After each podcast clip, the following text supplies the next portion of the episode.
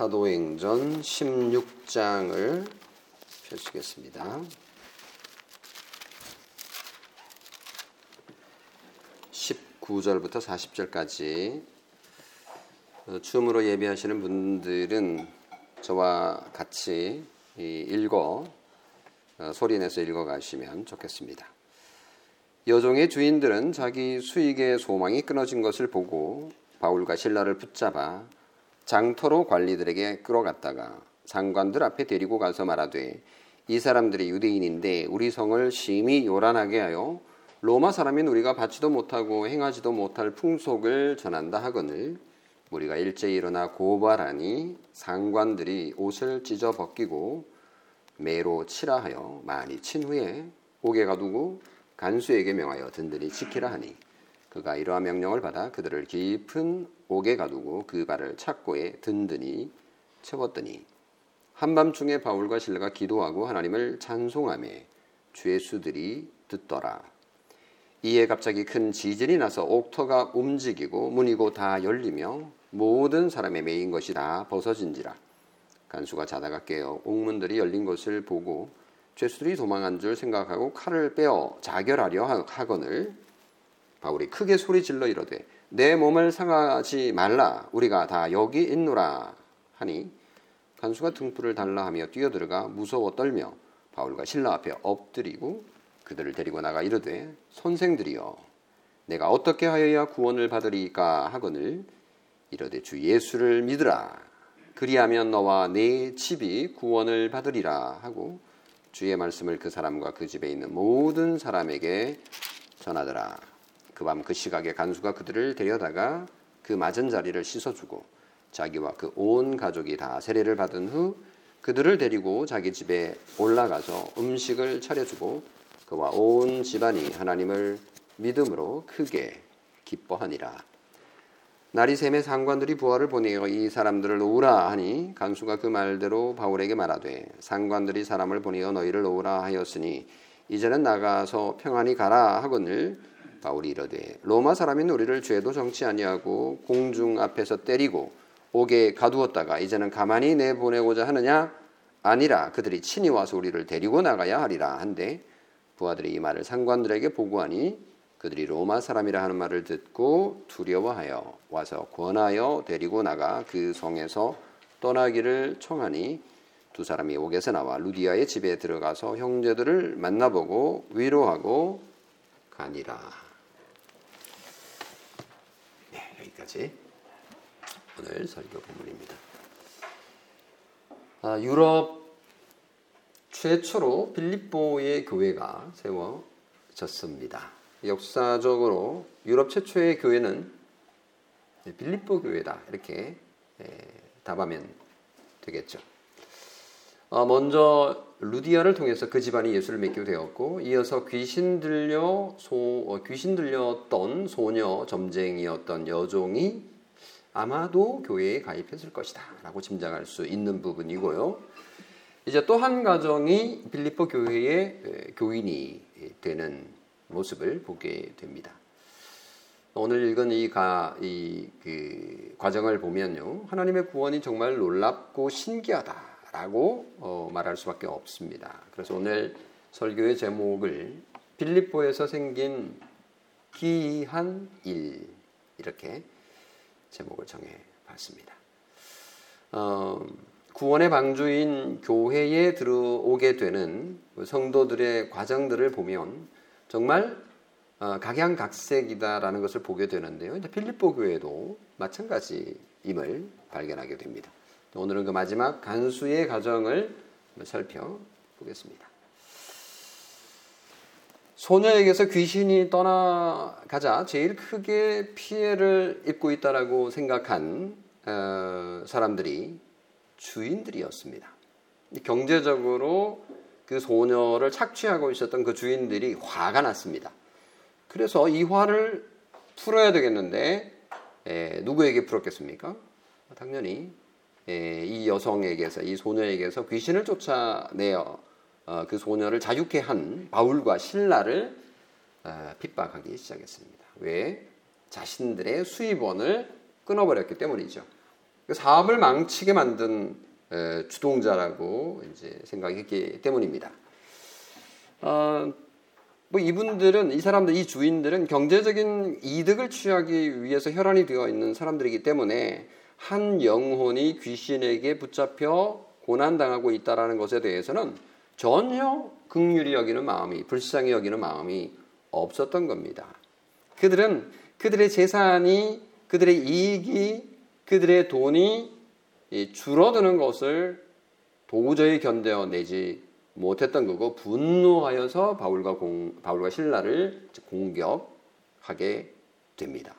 19절을 보면 그들은 자기 수익의 소망이 끊어진 것을 보고 그렇게 말하잖아요. 수익이 이제 더 이상 들어오지 않게 된 것이 분노의 원인이었습니다. 그러면서 그 분노를 누구에게 풀게 되느냐? 바울과 신라를 붙잡아 장터로 관리들에게 끌어갔다. 이렇게 전합니다. 아마도 아마도 이들은 빌립보의 주민으로서 어, 텃세를 부릴 수 있는 그런 경제적인 그리고 또 권력의 힘도 가지고 있었지 않나라고 생각해 볼 수 있고 또 그것은 상대적으로 어, 외부인 방문자인 바울과 아, 바울과 신라에 비하면 정말 어, 갑의 위치에 있는 텃세를 부릴 수 있는 그런 자들이었다라고 볼 수 있습니다. 그래서 바울과 신라를 붙잡고는 장터로 끌고 갑니다. 이 장터라는 거는 어, 아고라라고 하는 헬라어를 쓰는데요. 아고라는 다름 아닌 어, 많은 사람들이 모이는 그런 곳입니다. 그곳에서 재판도 일어나고 그곳에 토론도 하고 그곳에서 공연도 하고요. 그래서 많은 사람들이 오가는 대체로 이제 성문 어귀나 성문 앞이나 그 뒤나 그런 곳입니다. 뭐 서울로 보자면 일종의 에, 네, 서울 시청 앞 광장 뭐 이런 것이라고 생각해 볼 수 있겠고요. 또는 광화문 광장 이렇게 볼 수 있겠고요. 어, 저희 교회 이 빌딩 건물 이름이 에, 그 광장이거든요. 광장 플라자예요. 그 앞쪽에 그 넓은 광장이 예, 있기 때문에 붙여진 이름인데 실제로 어디에서부터 잘못됐는지 모르지만 어, 로데오 광장 뭐 이런 아 로데오 플라자 이렇게 이름이 주소록에는 어, 인터넷에 검색해 보면 나와요. 이제 어디서부터 잘못됐는지 모르겠지만 에, 본래 공식적으로는 이제 광장 플라자입니다. 이 광장이라는 단어가 바로 이제 장터라는 단어하고 사실은 똑같은 아고라에서 온 어, 단어이거든요. 어, 거기에 이제 공관도 있습니다. 마치 서울시청 앞 광장에 시청 공관도 있는 것처럼 고대 도시에는 그런 분위기였다라는 것을 우리가 짐작하면 어, 충분히 이해할 수 있습니다. 이 사람들이 유대인인데 우리 성을 심히 요란하게 하여 로마 사람인 우리가 받지도 못하고 행하지도 못할 풍속을 전한다. 이렇게 고소를 한 겁니다. 사실 그들이 바울과 신라를 공격한 이유는 순전히 이 돈 문제였지 않습니까? 네, 수익이 줄어들었기 때문에 지금 공격하고 있는 건데 명분은 완전히 그럴듯합니다. 수익이 끊어진 것 때문에 화가 났는데 실제로 고소하는 내용을 보면 되게 고상한 거죠. 어, 그래서 이제 고소를 하는데 우리가 수입이 끊어졌다 이렇게 이제 얘기를 하면 자기들 생각에도 야 이거 돈 때문에 이렇게 어, 고소하는 거는 좀 불명예가 될 수 있다라고 자기들도 느꼈던 것 같아요. 자기들도 양심이 있으니까요. 그래서 자신들의 탐욕과 욕심을 포장하고 싶었던 것이고 그러다 보니까 어, 이 사람들이 이제 포장을 하게 되는데 그게 뭐냐면 유대인 혐오를 첫 번째 이제 예, 이용을 합니다. 어, 겉으로는 멋진 말들을 늘어놓지만 사실은 다른 속셈이 있는 거죠. 모든 사람이 이제 그런 면이 있는데 특별히 정치인들 우리 주변에서도 이제 많이 보지 않습니까? 그런 면에서는 좀 능수능란합니다. 온갖 미사 여구를 써가면서 국민들을 위하여, 국가를 위하여, 민족을 위하여, 뭐 이런 말들을 해 가면서 민생을 위하여 사실은 자기들의 이익과 또는 자기 지역의 이익과 또는 자기가 속한 그룹의 이익을 위하여 어, 열심히 일하기에 바쁩니다. 그들의 기준은 멋진 말을 사용하지만 그 멋진 미사 요구를 사용하지만 사실은 되고 안 되고의 문제는 자기들의 이익과 밀접하게 연결되어 있는 경우가 많습니다. 그래서 민주주의에서는 이런 것들을 막기 위해서 제도를 만들고 또 제도로도 다 안 되기 때문에 어, 아무리 법을 만들어 놔도 또 이제 빠져나가는 구멍들이 있지 않습니까? 어, 그러다 보니까 이제 감시하는 감시 제도를 두, 죠 그래서 언론이라는 이런 것들을 어, 이런 자유를 둬서 에, 감시하도록 그렇게 하는 방법을 통해서 일을 하지만 또 언론까지 결탁이 되어버리면 참 사회가 이제 어두워지는 거죠. 이런 일들이 이 고대에도 있었고 지금도 여전히 있는 에, 모습을 우리가 직시하게 됩니다. 특히 이제 유대인 이 혐오 감정을 사용했던 것을 보면요. 그리스 로마 시대 때도 유대인들을 향한 질투와 시기와 미움과 혐오가 상당했다라는 것을 어, 알 수가 있는데요. 왜 유대인들을 이렇게 그러면 어, 싫어했느냐? 뭐 우리가 이미 익히 잘 알고 있는 유대인에 대한 그런 어, 박해의 이유, 지금까지 역사적으로 이어온 그 이유 그대로입니다. 그러니까 유대인들은 유일신 신을 믿지 않습니까? 하나님을 믿는데 대체로 세상 종교는 다신교예요. 그리스도 그리스 신화에 보면 또는 로마 신화에 보면 수많은 신들이 등장합니다. 그 다신교를 믿는 자들에게는 이 유일신교가 기분 나쁜 거죠. 그러니까 자기들만 최고의 신이라고 생각한다라고 오해를 어, 하는 겁니다. 아니 뭐 우리는 유일신 믿는다 하나님만 믿는다라고 말을 하는 것 뿐인데 자기만 옳다라고 이제 주장한다라고 과하게 해석하고 적용을 하는 거죠. 그러다 보니까 유대인들이 굉장히 많이 혐오의 대상이 되고 어, 사람들이 싫어하는 또 더군다나 이제 자기 나라가 없이 바빌론 포로 이후로 아시리아에 팔려간 이후로 세계 곳곳으로 흩어져 있었기 때문에 이들이 살아남기 위해서 여러 가지 안전장치들을 마련해 놓다 보니까 개토를 이루어 살게 되고 경제적으로도 이제 현지 토착민들보다 더 우위에 서 있는 이런 경우들이 이때도 많았습니다. 그러다 보니까 질투와 질시와 시기의 대상이 된 부분들이 많이 있었던 거죠. 어, 정말 이게 효과가 있었나 봐요. 그래서 빌보 사람들이 이게 무슨 일인가 하고 따라왔고 그들은 곧바로 선동되어서 선동되기 될 준비가 있는 자들이잖아요. 이제 무리들은 장태에 와 있는 사람들은 할 일 없으니까 뭐 구경거리가 없을까 해서 빈둥빈둥 하는 사람들이 상당히 많은데 놀러 갔는데 뭐야 소동이 벌어지니까 오 나도 한 소리 할래 해서 이제 따라가는 사람들 쉽게 나 좀 흥분시켜줘 라고 선동될 준비가 되어 있는 사람들이 이제 모여 들어 있는 상황 속에서 이 무리들도 동참하게. 자 유대인 혐오에다가 플러스 또 한 가지 더 어, 고소의 내용이 있는데요. 그건 바로 풍기문란죄입니다.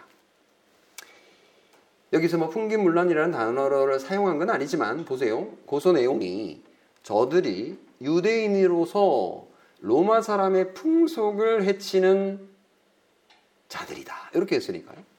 그러니까 로마인의 풍속을 해치는 사교를 전한다. 이단 사상을 전한다. 라는 죄목시였습니다. 어, 이건 무섭거든요. 한번 이게 발동이 되면요. 이거는 이겨낼 도리가 없습니다. 이 풍기문란죄. 여기에 걸리면 답이 없어요. 특히 이제 소, 새로운 것을 받아들이기 어려워하는, 싫어하는 보수 사회에서 자주 발생되는 현상들인데요. 그 새로운 것을 두려워하여 새로운 것이 들어오면 기존 것이 반발을 일단 합니다. 옳고 그른 거를 떠나서 일단 새로운 것이 들어오면 그 새로운 것의 존재 자체가 이미 있던 풍서, 풍습을 비판한다라고 생각하거든요. 우리는 틀렸다는 얘기야? 이렇게 이제 반응을 하게 되는데 그렇게 되면 누가 이기겠습니까? 당연히 새로운 쪽이 약자기 때문에 보수에 지게 되어 있습니다. 이제 시간이 지나면 이제 역전될 수 있긴 하지만 대표적인 경우가 예를 들면 한국 교회의 로마 가톨릭 교회가 아, 들어왔었습니다. 그게 이제 18세기 중엽쯤에 들어와 가지고 실제로 이제 교회 세례자가 생긴 게 1784년이거든요. 1784년이라는 연도는 뭐 기억이 안 나실 테지만 어 굉장히 중요한 해입니다. 이때 들어왔던 이 로마 가톨릭 교회는요. 풍기문란죄로 우리나라에 박해를 받아가지고 수천 명이 순교하고 한국에 뿌리를 내리지 못했어요. 그래서 수많은 사람들이 충청도나 이런 제천이나 이런 곳에 또는 경기도 깊숙한 내륙으로 숨어 들어가서 겨우 목숨을 유지하면서 거기서 신앙을 유지하면서 숨어 살아야 했는데 그 기간이 한 100년 정도 됩니다. 어, 어쨌거나 그때는 성공하지 못했어요. 왜? 풍기문란죄에 걸린 거예요. 그러니까 제사를 거부하는 것을 보고는 대표적으로 무부, 무군의 종교다 이렇게 한 거예요. 그 무부 뭐죠? 아버지가 없을 무자 아버지 아비 부자 아버지가 없고 무군 임금 군자잖아요. 임금이 없는 그러니까 아버지도 없고 임금도 없고 아버지와 임금을 존중하고 존경하고 효도하지 않는 종교다라고 하는데 이거야말로 오해죠. 기독교의 말로 권위에 순종하고 부모를 공경하고 또 어, 왕과 국가를 위하여서 기도하는 그런 종교인데 제사 드리지 않는다.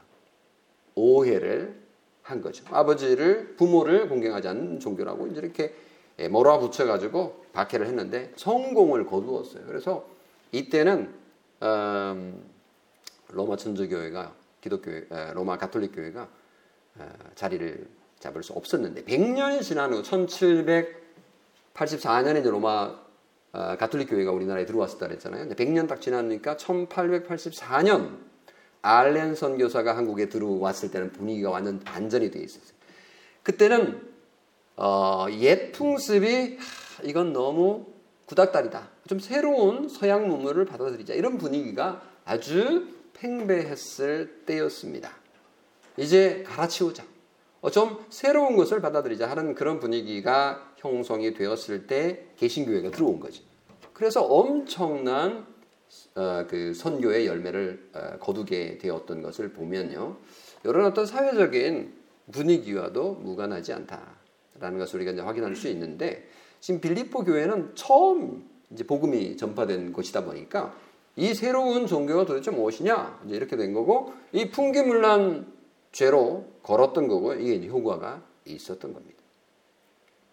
22절에 보니 소녀의 주인들만이 있었던 게 아니고 무리가 일제히 일어나 고발했다.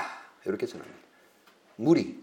아까 제가 조금 전에 말씀드린 것처럼 이 아고라에 나와 있는 장터에 나와 있는 수많은 사람들이 이유도 모르면서 일단 저 우리 에, 텃세를 부리는 그 오 저 유명한 우리 존경받는 분들 돈 많은 분들 부자들 저분들이 와서 뭐라고 고소를 하니까 일단은 일단은 뭐 손안에 있는 우리 편을 드는 거죠.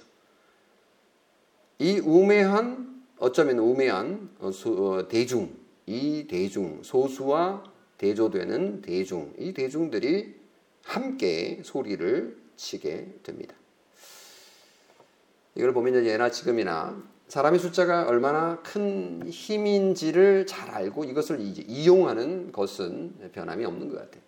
그 숫자가 많으면 그게 옳은 거예요. 그게 진리인 거죠. 그 숫자가 적으면 아무리 옳은 말이라도 채택될 수 없고 무시되는 거죠. 이게 이제 민주주의 사회의 어쩌면 폐해인 거죠. 네, 이게 언제나 언제나 옳은 게 아니기 때문에요. 지금도 투표를 누가 많이 투표수를 누가 많이 얻느냐에 따라서 그 옳고 그름이 판단되는 시대를 살고 있잖아요. 뭐 최근에도 우리가 한 큰 선거를 어, 했지 않습니까? 어, 대선을 마쳤는데 어쨌거나 다수가 이기고 그 다수 이긴 쪽이 옳았다라고 판단을 할 수밖에 없는 판단을 하는 이런 시대에 우리가 살고 있는 걸 보면요. 이 숫자가 어 이게 좀 무시무시하다. 그래서 많은 사람이 와서 일제히 일어나 고발을 하니까 이미 결정이 난 거예요. 진리 여부가, 진위 여부가. 당장이라도 사람을 죽일 기세인데 이렇게 군중의 힘은, 무리의 힘은 무섭습니다.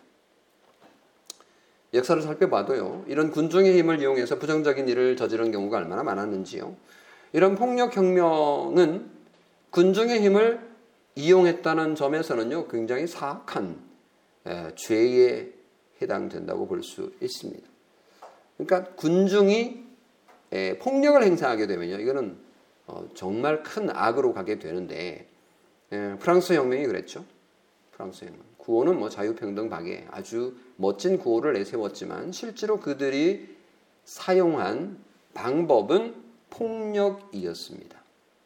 예, 칼과 아, 칼과 몽둥이로 이룩한 혁명이죠. 그것은 러시아의 볼셰피키 혁명에서 마찬가지입니다. 모든 인민을 위한 정말 멋진 파라다이스 이상 국가를 만들어 보겠다라고 공산 국가가 세워졌잖아요. 혁명을 해서 볼셰비키 혁명을 통해서. 그렇지만 그 혁명은 피를 흘리는 어마어마한 폭력을 동원한 혁명이었습니다. 그런 의미에서 군중의 힘을 빌리는 폭력은 절대로 정당화될 수 없을 뿐만 아니라 사악한 죄라는 것을 기억해야 할 것입니다. 우리가 수없이 들어왔던 민심이 천심이다 이런 얘기들 일면 맞습니다. 일면 맞습니다. 그러나 늘 그런 것은 아닙니다. 요즘은 뭐 IT 시대이지 않습니까? 어, 그럼에도 불구하고 이런 군중의 힘은 여전히 유효하고요. 이런 군중의 힘, 숫자의 힘, 이런 것들은 여전히 폭력을 행사하고 있습니다. 그 형태만 달라졌을 뿐이죠. 뭐 댓글 폭탄 이런 말을 하잖아요. 댓글 폭탄. 어떤 기사가 나거나 또는 어떤 어, 뭐가 올라오면 어, 나와 다르다면 그냥 홈페이지를 폭파해 버릴 정도로 어, 온갖 방법을 활용해서 사용해서 폭력을 행사하기도 하잖아요. 그 숫자를 수를 이용해서 그 힘으로 폭파시킵니다. 뭐 유튜브도 마찬가지죠. 뭐 좋아요, 구독자의 숫자 뭐 이런 것으로 그 수로 얻은, 얻은 그 숫자로 뭐 경제적인 이익도 취하고 또 영향력도 취하지 않습니까? 거기다가 또 명예까지도 어, 얻어서 그 힘을 발휘합니다.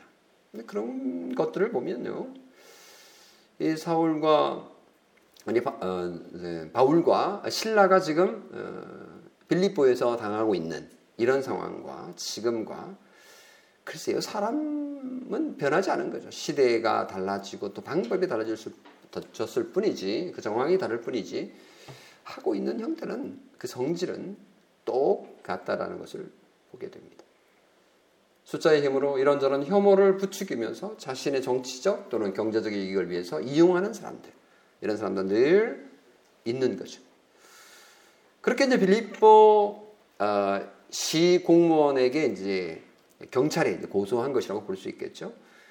아, 그런데 이 공무원들이 또 하는 아, 행동을 한번 보십시오. 이 경찰이 어, 누군가 고소를 하면 그 이 피해자 또는 그, 어, 원고와 피고 있지 않습니까? 정식 고소를 당하면 당연히 이제 재판장에서 그렇게 이제 그 신문을 받게 되겠지만 뭐 즉결에 해야 되는 경우에도 마찬가지로 얘기를 다 양자를 들어봐야 되는데 이 고소한 사람들의 말만 듣고는 불이한 처분을 내립니다. 즉결 처분 일종의 이 시행정관인 상관들, 이 상관들이라고 일컬어지는 사람들은 이제 어, 그 시에 치안을 담당하고 있는 경찰이라고 보면 됩니다. 요즘으로 보자면 이 상관들이 바울과 신라를 재판도 하지 않고 신문도 하지 않고 당장 처벌을 내린 거예요. 그래서 바울과 신라의 옷을 찢고 이 옷을 찢었다는 건 정말 치욕적인 거잖아요. 옷을 벗어 옷을 벗은 것도 아니고 와서 그냥 강제로 찢어버린 거죠. 폭력을 벌써 행사하고 있습니다. 벗기고 그냥 부끄러운 정도가 아니라 거기다가 매로 칩니다. 아, 공권력에 의해서 맞아보셨어요, 여러분?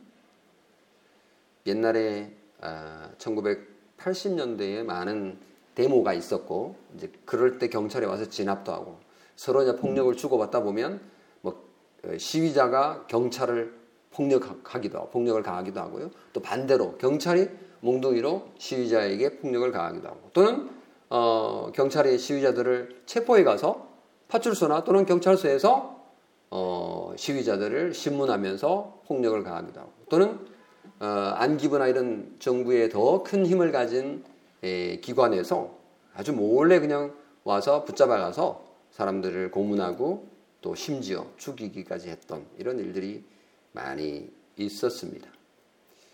어, 그런 시대를 살았던 우리 부모 세대 그리고 또 저희 세대 있었습니다. 요즘은 이제 그런 일들이 참뭐 그래도 이제 들리는 얘기들이 있긴 하지만 예, 옛날에 비하면 훨씬 좋아진 시대를 살고 어, 있어서 이런 경험을 한 경우들이 많이 없겠습니다만은 바울과 신라가 이런 정말 치욕적인 에, 핍박을 폭력을 당하고 있습니다.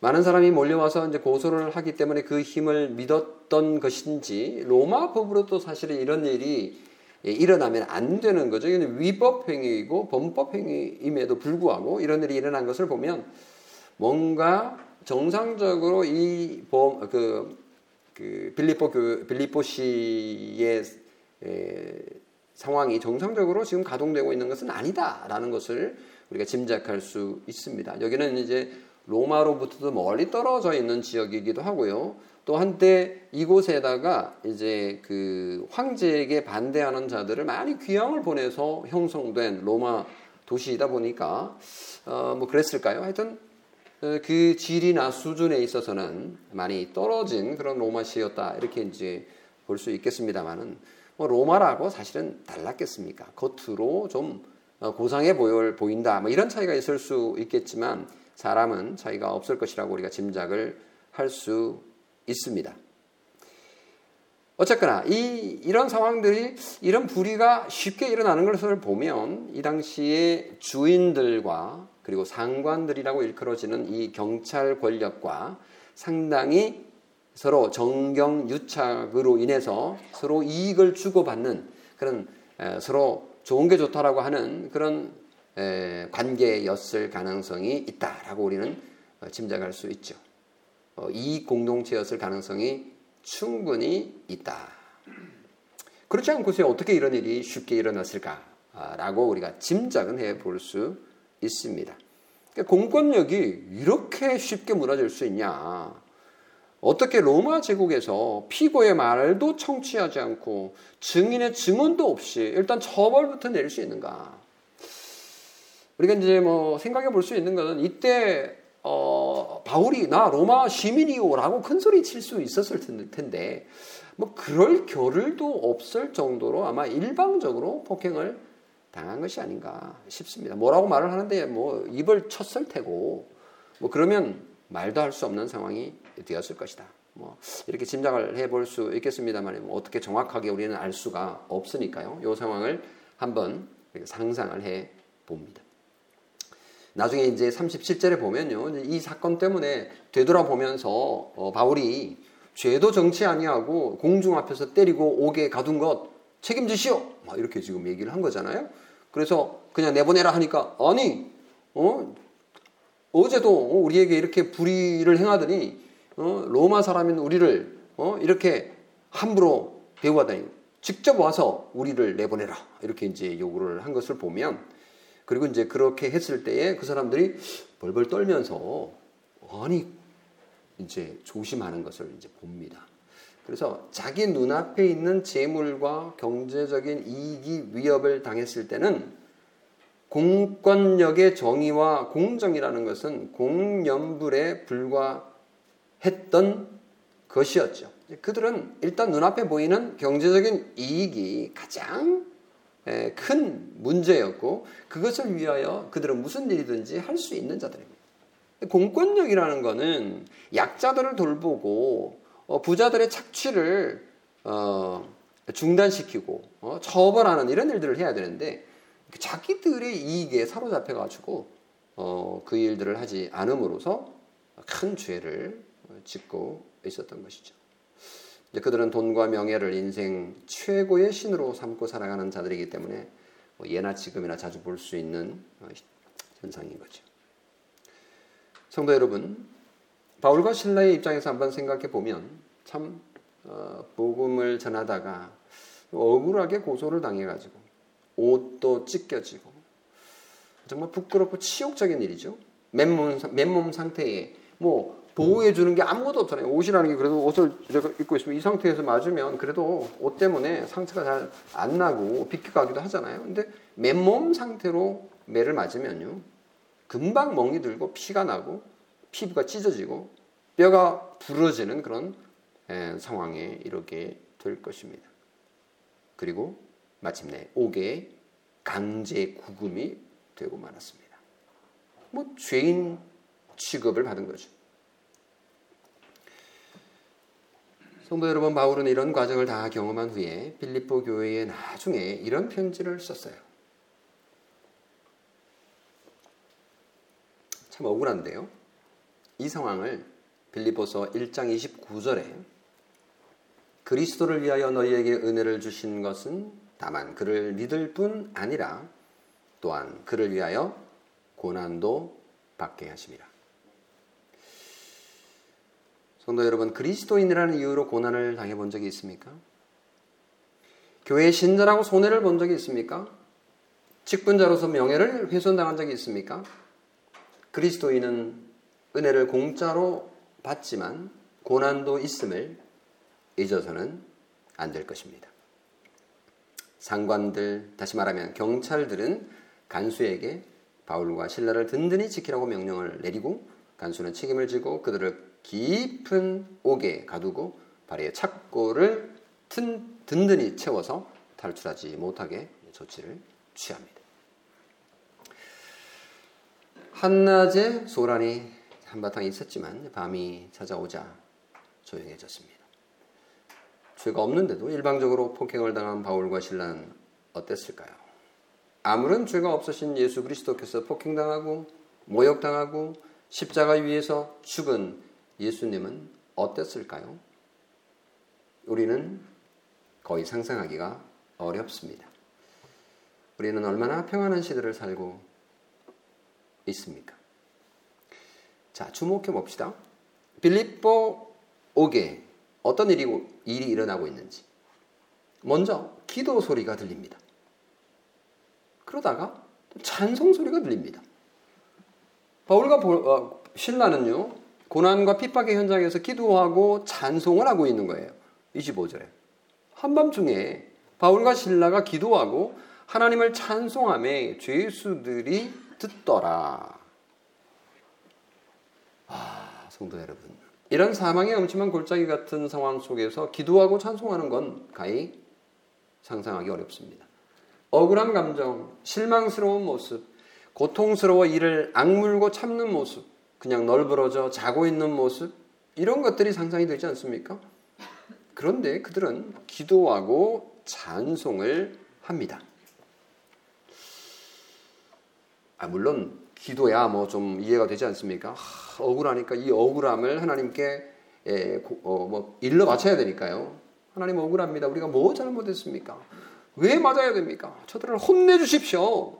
우리에게 한 것 몇 배로 갚아 주십시오. 이렇게. 근데 앞뒤 분위기를 볼 때 그런 기도를 한 것 같아 보이진 않아요. 그럼 무엇을 위해서 기도했을까? 아마도 그들은 낮에 귀신으로부터 쫓겨난 여성을 위해서 기도했을 것이라고 볼 수 있습니다. 사탄의 올무에서 풀려났지만 그 여인의 삶이 앞으로 어떻게 진행될지 우리가 알 수 없잖아요. 그래서 구원하신 하나님께 감사의 찬송을 드렸을 법합니다. 아마도 이 여인은 루디아가 거두었을 것이다. 이렇게 짐작을 지난번에 했는데 뭐 그렇게 생각할 수 있을 겁니다. 그리고 앞으로 빌리포 지역에 택함 받은 백성들이 많을 텐데 하나님께서 그 일을 어떻게 이루으실지 또 이루어 달라고 기도했을 법합니다. 만약 우리가 그 자리에 있었다면 어떻게 했을까요? 우리가 비슷한 경험을 했다면 어떻게 했을까요? 뭐 상상할 수가 없지만 성경에 보면요 이와 비슷한 사건 이런 모습에 있었던 때에 어떻게 했는지 이런 것들을 좀 어, 찾아볼 수는 있지 않습니까? 어, 우리가 이제 이 기사를 읽으면서 바울과 신라처럼 우리도 해야 되는 거 아니냐? 우리가 어디 감옥에 들어가면 기도하고 찬송하고 뭐 이렇게 무조건 해야 된다. 이제 이렇게 이제 그러면 감옥 문도 열릴 거야. 뭐 이렇게 적용을 해야 될까요? 그렇진 않습니다. 성경에 나와 있는 모든 사건이 우리의 음, 에, 우리에게 똑같이 일어난다라고 적용할 수는 없습니다. 그러나 그 원리는 우리가 아, 배울 수 있습니다. 그 한 가지 원리는 하나님은 살아 계신다라는 것입니다.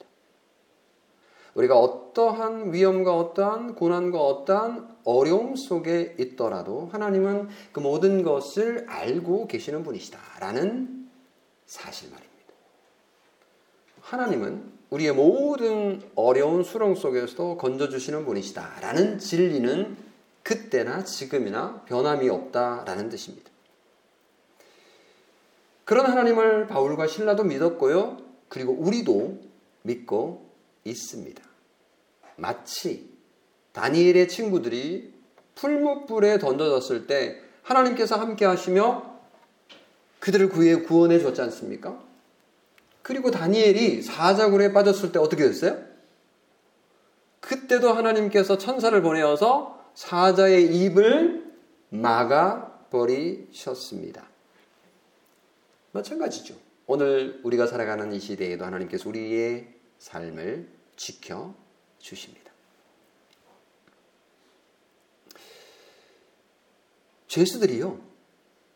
바울과 신라가 기도하고 노래하는 찬송하는 것을 다 듣고 보고 있었다 이렇게 말하고 있습니다. 간수도 들었을 것이라고 짐작할 수 있겠죠? 왜냐면 나중에는 잤다고 나오는데 적어도 이제 이때는 뭐 지키고 있었으니까 다 봤을 것이라고 볼 수 있습니다. 반응이 어땠을까요? 도대체 저 사람들은 어떤 DNA를 소유한 것이야? 아니, 옥에 들어와서 기도하고 찬송하고 뭐 예배를 하다니 이렇게 된 거지. 밤이 깊어갔습니다. 무슨 일이 일어났어요? 갑자기 놀라운 일이 일어났습니다. 옥의 터가 움직이기 시작하는 거예요. 막. 지진입니다. 옥터가 움직였으니까 지진이죠. 그뿐만 아니라 굳게 닫혔던 문이 열렸습니다. 거기서 그치지 않았어요. 신기하게도 모든 사람의 메인 것이 착고가 다 벗어지게 된 겁니다. 그러니까 쇠사슬로 이렇게 막 다리도 묶어 놓고 팔도 묶어 놓고 이렇게 해서 도망 못 가게 이렇게 하잖아요. 그것까지 다 풀어진 겁니다. 죄수들은 자유롭게 이제 어떻게 해요? 옥을 탈출할 수 있게 된 겁니다. 아니 뭐 옥에서 탈출하려고 사람들이 온갖 방법을 다 쓰지 않습니까? 그 뭐 땅을 파가지고 어 몇십 미터 굴을 만들어 가지고 어 그렇게 막 손톱이 다 휘어지고 이렇게 해서 탈출하는 그런 어 정말 영화 같은 얘기들도 있습니다만은 뭐 그럴 필요가 없어요. 그냥 한 순간 지진 일어나고 그리고 착고가 다 풀어졌으니까요 탈출할 수 있게 된 겁니다. 근데 이걸 가만히 보면요 이게 단순한 천재지변 지진이 아닌 거예요. 그 지진이 일어난다고 착고가 풀어집니까? 26절. 이에 갑자기 큰 지진이 나서 옥터가 움직이고 문이 곧 다 열리고 모든 사람의 메인 것이 다 벗어진지라. 기적입니다. 기적인 거예요. 하나님이 방문한 겁니다. 성경에 보면 하나님께서 임재하실 때에 뭐 천재지변이 일어나기도 합니다. 큰 소리가 나기도 하고요. 땅이 흔들리고 천둥 번개가 생기기도 하고 불이 보이기도 하고요. 연기가 생기기도 하고요. 하나님께서 바울과 신라에게 신방 오신 거예요. 하나님께서 방문하신 거죠. 간수는 밤이라 자고 있었는데 이 소동에 깨어났습니다. 옥문이 열린 것을 목도하고는 간수가 충격을 받았습니다. 죄수들이 도망갔구나. 이제 난 죽었다. 이렇게 생각한 간수는 칼을 빼어서 자결을 시도합니다. 27절에. 죽으려고 한 거죠. 왜요? 죄수들이 다 도망간 게 뻔한데 그러면 어떻게 되겠어요? 자기는 사형이에요. 사형. 죽는 거예요. 뭐 그렇게 죽느니 불명예서 이렇게 죽느니 그냥 내가 나를 죽이겠다. 그래서 자결을 하려고 한 겁니다. 그때 바울이 그 모습을 보고 크게 소리 질러 말했습니다. 내 몸을 상하지 말라. 우리가 다 여기 있노라. 야, 참 이 상황들이요. 너무 드라마틱하게 예, 진행되고 있습니다. 간수가 등불을 가지고 뛰어들어가 봤습니다. 놀랍게도 바울과 바나바는 오기에 정말 그대로 도망가지 않고 있는 겁니다. 아니, 이 사람들은 도대체 아까 예배하느니, 아니, 도망도 가지 않고 남아있다고? 간수의 간수가 보인 반응이 뭡니까? 두려웠어요. 그리고 온 몸을 떨었습니다. 무서워 그리고 떨었어요. 이 사람들은 사람이 아니고 신이구나. 뭐 이렇게 생각한 걸까요? 그는 바울과 신라 앞에 덥석 엎드렸습니다. 엎드리까지 했어요. 마치 하나님을 만난 것처럼 반응을 한 거죠. 이들은 도저히 사람일 수가 없다라고 판단한 것일까요? 여러분 기억하시죠? 지난번에 루스드라에서 있었던 사건 말입니다. 그때 날 때부터 안전뱅이를 바울이 이렇게 걷게 한 사건. 그 사건 이후에 그 주민들이 어떻게 반응했죠? 어, 제우스와 헤르메스가 사람의 몸을 입고 내려왔구나 해가지고 이 바울과 바나바 앞에 와서 엎드렸잖아요. 그리고 제사를 드리려고 시도했던 걸 기억나시죠? 그걸 생각해 보면 이 간수가 보인 반응도 그와 비슷한 느낌이었지 않을까라고 우리가 짐작해 볼 수 있습니다. 하나님께서 바울과 신라를 방문한 것이 분명합니다. 성도 여러분, 하나님은 어디에나 함께 하시는 분 맞습니다. 우리의 고난과 슬픔과 아픔을 아시는 분이십니다. 우리는 그 때를 기다릴 필요가 있는 거죠. 억을 탈출할 생각만 할 것이 아니라 하나님의 뜻이 이루어지기를 기다리는 인내도 필요하다는 것을 배웁니다. 물론 쉬운 일은 아니죠. 꼭 정답이 있는 것도 아니에요. 뭐 감옥문이 열렸다 그럼 도망갈 수도 있습니다.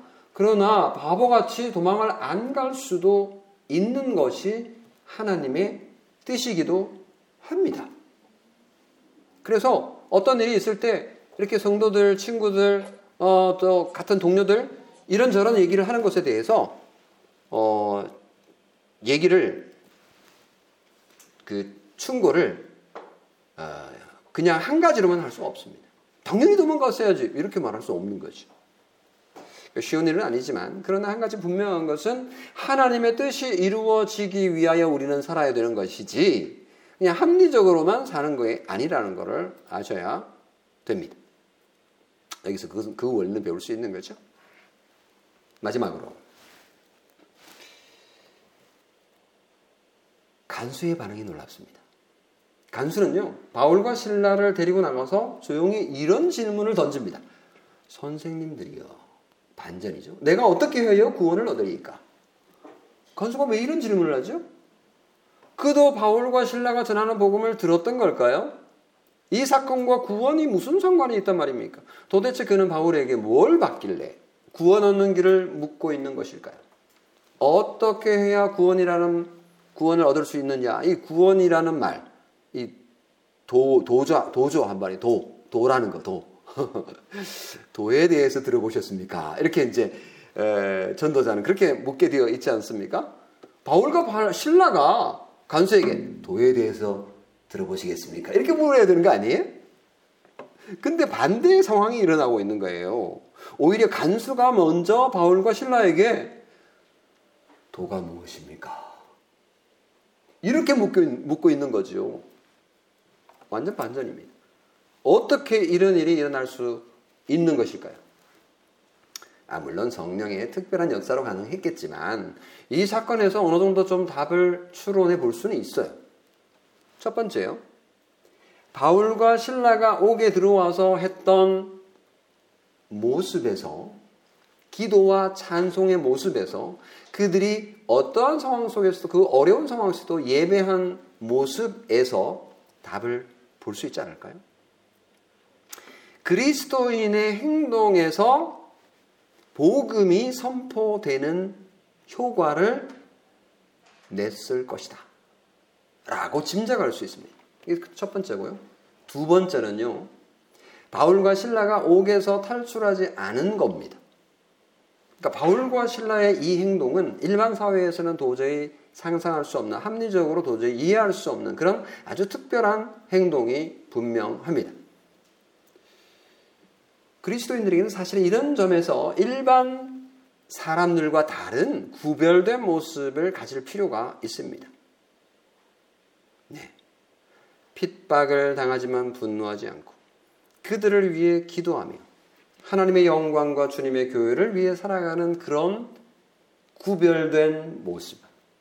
성도는 이런 신앙의 맷집이 필요하다. 고집 말고 맷집. 고집 말고 맷집이 필요하다. 이런 점을 우리가 배울 수 있을 것 같습니다. 그러니까 간수가 이런 모습을 보면서 구원에 대해서 묻고 싶은 마음이 생긴 것이 아닌가라는 거죠. 베드로가 베드로전서 3장 15절에 이런 말을 했어요. 너희 속에 있는 소망에 관한 이유를 묻는 자에게는 대답할 것을 항상 준비하되 온유와 두려움으로 하고 소망에 관한 무, 이유를 묻는 자가 있어야 되는 거죠. 우리 주변에 우리 행동을 보고 야 네가 도대체 살아가는 목적이 뭐냐? 너는 뭘 향해서 걸어가고 있는 거냐? 네가 믿는 하나님이 도대체 뭐냐? 이런 질문을 해 오도록 우리가 살아가고 있는가? 이런 것들을 우리가 생각해 볼 필요가 있습니다. 우리가 기독교인이라는 것을 알고 우리 속에 있는 소망에 관한 이유를 물어오는 사람들이 있다면 정말 기쁜 일이 아니겠습니까? 물론 우리가 완벽하기 때문에 그런 일이 일어날 것이다 라고 완벽해야만 그럴 것이다 라고 어, 생각한다면 우리가 정말 그런 기대를 할 수 없겠습니다만은 어느 순간 우리의 모습을 보고 감동하여 하나님의 살아계심을 고백하며 복음을 물어오는 일들이 우리 주변에 많이 일어나기를 바랍니다. 바울이 간수에게 뭐라고 대답을 했죠? 마지막으로 이 말씀을 하고 말씀을 맺겠습니다. 그 유명한 그 유명한 주 예수를 믿으라. 그리하면 너와 내 집이 구원을 어떻게 해요? 얻으리라. 이거는 뭐 엄청난 말씀이죠. 고린도전서, 고린도전서 16장 31절 말씀. 너무 간단한 거 아니에요, 이거? 예수 믿는 거? 아, 이거 너무 좀, 너무 간단한 거 아닌가요? 이렇게 쉬워요? 아닙니다. 주 예수를 믿으십시오. 그것으로 충분합니다. 주 예수를 믿는 자에게는 누구든지 구원의 선물이 약속되어 있습니다. 예수님 한 분만으로 구원 얻기에 충분합니다. 믿습니까? 그날 밤 간수는 바울과 신라를 자신의 집으로 데려가 씻고 치료해 주었습니다. 바울은 주의 말씀을 그 사람과 그 집에 있는 모든 사람에게 전했습니다. 간수의 온 가족이 복음을 듣고 믿고 예수님을 영접하여 모두 세례를 받았습니다. 말씀을 맺겠습니다. 오늘 설교를 이렇게 마무리를 하고 싶습니다. 우리가 지금 창세기 예, 어제까지 묵상을 마쳤는데 오늘 출애굽기 1장을 들어갔습니다. 어제 본문에 보면요. 어제 읽다가 제가 이 말씀을 인용하고 설교를 마무리하려고 하는데요. 아버지 야곱이 이집트에서 17년을 살고 147세로 죽었습니다. 그리고 나서 아버지 야곱이 죽고 나니까 요셉의 형들이 두려웠어요. 왜? 아버지가 살아계실 동안에는 형들을 어떻게 좀 어, 어, 하지 못하지만 아버지가 돌아가셨기 때문에 형들을 이제 뭐 죽이거나 해코지를 하거나 할 것 같아서 어, 원수를 갚을 것 같아서 너무너무 두려웠던 거죠. 그래서 어, 형들이 요셉을 찾아가 가지고요 용서해 줄 거를 하, 이렇게 정말 간절히 요청을 했습니다. 그때 요셉이 웁니다. 형들의 그 모습을 보면서 웁니다. 어떤 감정일지 여러 복잡한, 복잡한 감정이 있겠지요. 울면서 이렇게 말하는 것을 여러분에게 읽어드리고 설교를 마무리하겠습니다. 두려워하지 마소서. 형님들, 두려워하지 마소서.